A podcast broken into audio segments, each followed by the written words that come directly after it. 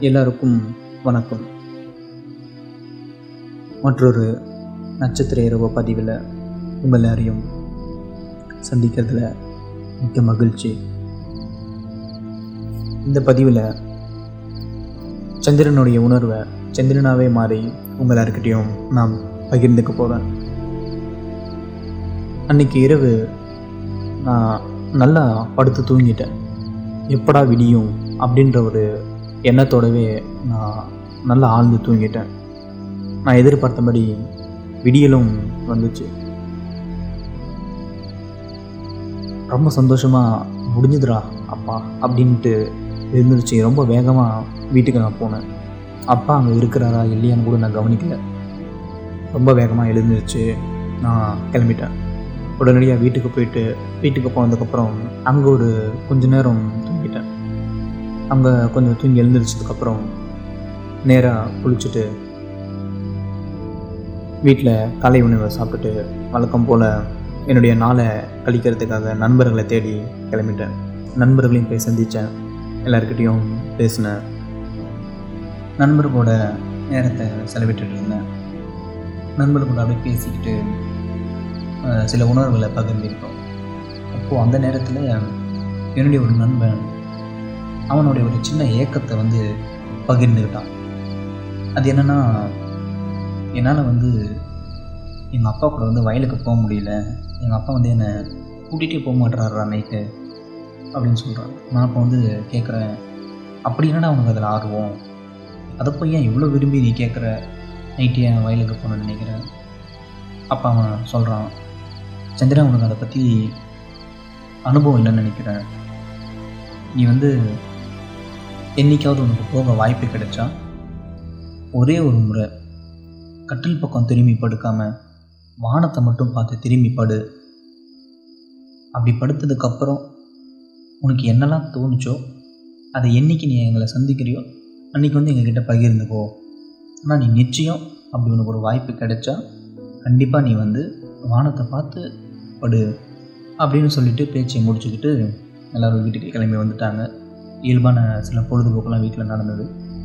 அப்புறம் மதிய உணவை சாப்பிட்டுட்டு தூங்கிட்டு அப்புறம் நேரடியாக சாயங்காலம் எழுந்து அப்புறம் சிறிது நேரத்தை கழித்தோம் இப்படி போயிட்டே இருக்கும்போது மறுபடியும் இன்னிக்கான இரவு வந்து இருக்குது. அதே போல் அப்பாவும் என்னை வந்து கூப்பிட்டாரு. இந்த மாதிரி வயலுக்கு போகலாம் இன்னைக்கு இரவும் அப்படின்னதும் இந்த முறை நான் வந்து என்னுடைய நண்பன் சொன்ன அந்த பேச்சு எனக்குள்ளே ஓடிட்டே இருந்துச்சு. அப்படி என்ன இருக்கும்? நிச்சயம் நம்ம அதை பார்த்தாகணும் உணர்ந்தாகணும் அப்படின்ற ஒரு முடிவோடையே இன்னைக்கு நான் வந்து தயாராக கிளம்பியிருந்தேன். இரவும் வந்தது. நானும் அப்பாவுமே கிளம்பணும். வயலுக்கும் போய் சேர்ந்தோம். வயலுக்கு போனதும் அப்பா வழக்கம் போல் அப்பா வயலை சுற்றி பார்க்க கிளம்பிட்டாரு. எனக்கு படுக்கையும் முடிச்சு கொடுத்துட்டே போயிட்டார். கட்டில் தலைகாணிலாம் எடுத்து வச்சுட்டு ரொம்ப ஒரு சொகுசான ஒரு மெத்தையை செஞ்சு கொடுத்துட்டு கிளம்பியிருந்தார். அப்போது எனக்கு உடனடியாக தூக்கம் வரல. நான் கொஞ்ச நேரம் உட்காந்துட்டு இருந்தேன். உட்காந்துட்டு இரவு நேரங்களில் நெற்கதிர்கள் வந்து ஆடுறது வந்து பார்த்திங்கன்னா நிலா வெளிச்சத்தில் அதுக்கான ரிஃப்ளெக்ஷன் அடிக்கும்போது ரொம்ப நல்லா இருக்கும். அதை பார்க்குறதுக்கு நிச்சயம் வாய்ப்பு கிடைச்சா கண்டிப்பாக அதை பார்க்கணும் அப்படி ஒரு அருமையான காட்சி. நான் அதை வந்து சில சில நிமிடங்கள் வந்து அதையே உத்து பார்த்துட்டே இருந்தேன். ரொம்ப அருமையாக இருந்தது. அப்புறம் அதை ரொம்ப நேரம் பார்த்துட்டே இருக்கவும் எனக்கும் தூக்கம் வர ஆரம்பிச்சது. உடனே நான் என்ன பண்ணேன் எனக்கு அப்பா அமைச்சு கொடுத்த கட்டிலில் போய் படுத்தேன். என்னுடைய ஒரு சின்ன வழக்கம் என்னென்னா நான் வந்து கட்டிலில் முகம் வந்து தரையை பார்த்த மாதிரியே நான் படுத்துருவேன். அது வந்து பழக்கப்பட்டுட்டேன். அதனால் அந்த மாதிரி தான் தூங்கிடுவேன் உடனே என்னுடைய நண்பன் சொன்ன ஒரு விஷயம் ஞாபகம் வந்துச்சு. ஆமாங்க நண்பன் ஒருத்தவன் மேலே வானத்தை பார்த்து படுக்க சொன்னால அப்படியே அவன் சொன்னதும் அந்த ஞாபகம் வந்ததும் கொஞ்சம் கூட யோசிக்காமல் டக்குன்னு திரும்பிட்டேன். திரும்பி வானத்தை பார்த்து படுத்தேன்.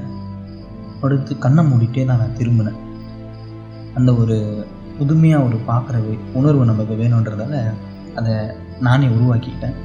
அப்போ என்ன பண்ணேன்? கண்ணை மூடிட்டு ரொம்ப பொறுமையாக ரொம்ப பொறுமையாக கண்ணை திறந்தேன் அப்படி கண்ணை திறந்து பார்த்ததும் என்னால் வந்து அந்த இரவை மறக்கவே முடியாது என் வாழ்க்கையில். அப்படி ஒரு இரவு அது அமைஞ்சது. நான் பார்த்த விஷயங்கள் என்னென்னா நான் கண்ணை திறந்து பார்த்ததும் என்னால் பால்வெளி மண்டத்தை பார்க்க முடிஞ்சது. அதாவது நீங்கள் கேட்கலாம் என்னடா நீ லூசா அப்படின்னு கூட கேட்கலாம். ஆனால் நம்மள நிறைய பேருக்கு தெரியாது. நம்மளுடைய பூமியில் இருந்து நம்மளுடைய பால்வெளி மண்டத்தை பார்க்கலாம். அது எப்போ உங்களால் பார்க்க முடியும்னா நீங்கள் இருக்க இடத்துல சுத்தமாக சிறிதளவு கூட பொல்யூஷன் இல்லாமல் ரொம்ப இயற்கையாக அந்த இடம் இருந்தால் நிச்சயம் உங்களால் எந்த ஒரு தடங்கள் இன்றியும் நம்மளுடைய பால்வெளி மண்டத்தை பார்க்க முடியும் இரவு நேரத்தில் இரவு நேரங்களில்.